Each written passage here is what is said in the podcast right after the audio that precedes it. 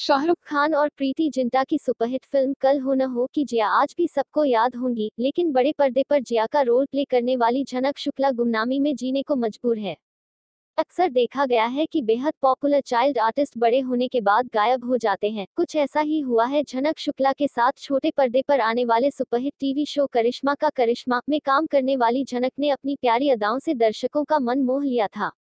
यह TV serial नब्बे के दशक के सबसे फ़ेमस शो में से एक था। काफ़ी लंबे समय तक चले इस शो में झनक के काम को बहुत पसंद किया गया। चाइल्ड आर्टिस्ट झनक शुक्ला बड़े होने पर इतनी बदल गई हैं कि अब उनकी फ़ोटो देखकर शायद ही आप अंदाज़ा लगा पाएँ।